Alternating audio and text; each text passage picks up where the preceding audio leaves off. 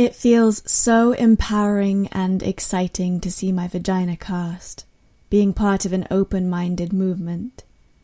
I truly believe that Lydia's art does and will help lots of women on their own journey of accepting and loving their beautiful, unique body parts. Recently, I had to get surgery on my cervix because my gynecologist found some cells which were increasing the risk of cervical cancer. The support and stories from my surrounding female friends and family members helped me to feel calm. I have never felt stronger, and I appreciate my little vagina warrior more than ever.